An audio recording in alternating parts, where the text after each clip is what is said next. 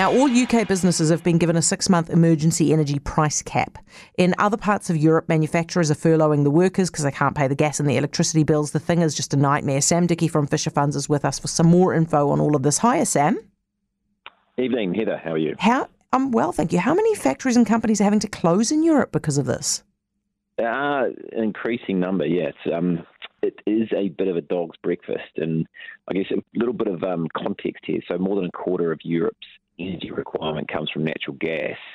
And while natural gas is a commodity, it's not as freely transportable across the ocean as, as crude oil, and that's been the problem. So, it's got low density and therefore very large volume in its natural form, so it needs to be liquefied, um, which massively reduces the volume. The catch is that setting up large scale liquefied natural gas facilities is very expensive and takes a long time. And the other thing we need to know is that of that 25% of Europe's energy that comes from natural gas, 35% of that is supplied by Russia. So, said another way, Europe is directly relying on Russia for 9% of its energy needs, excluding oil. But Germany that number's 12%. and Italy, that was 16%. So um, Putin has uh, has them over a barrel, so to speak. Yeah. The price cap in the UK, is that, I mean, that's obviously going to help to some extent, but I imagine the pain is there at the price cap point anyway, isn't it?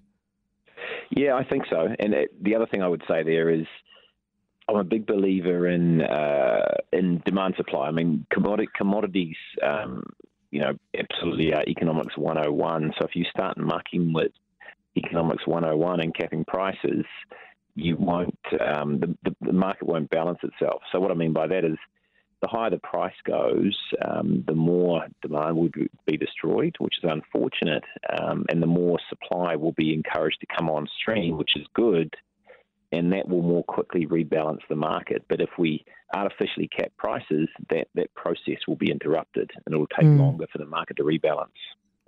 It's very tempting to look at this happening, Sam, and wonder um, how much trouble we're in. But we are not in any kind of trouble like this, are we, in New Zealand?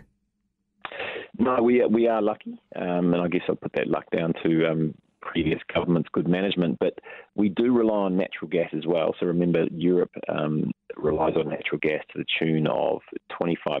We rely on natural gas to the tune of 20%, but the big difference is that's all produced domestically, mm. mostly in the, in the Naki region. So the punchline of, of why we're different is Europe is reliant on a non easily transportable commodity uh, from an unstable neighbour, and we're not. And so while Europe's natural gas price has gone up tenfold in the last couple of years, from five bucks to fifty, New Zealand's natural gas price has been really stable and sits at around seven bucks. Sam, how much more? I mean, I, I, recall a couple of years back we only had about seven years projected le- uh, uh, uh, gas left in, in those fields around Taranaki. Is that still the case? Uh, because, I mean, yeah. if, if it is the case that we're going to run out, then we potentially start to get energy dependent again ourselves, don't we, in, in potentially within a decade? Yeah, I think I think there hasn't probably been enough um, drilling um, to, you know, you need to drill these wells to, to maintain them. To maintain yeah. them, and I'm sure that's a whole other issue, a whole other yeah. political issue, given I'm from the Naki. But um, yeah, like I guess we are doing our best to to convert. So there's big um, geothermal projects coming on, etc. So we're, we're, definitely not as beholden, um, and obviously we can import more oil, which is easily transportable. But yeah, that they are in fairly fast runoff those fields. Yeah, Sam, that's fascinating stuff. Eh? Thank you so much for that, Sam Dickie uh, from Fisher Funds.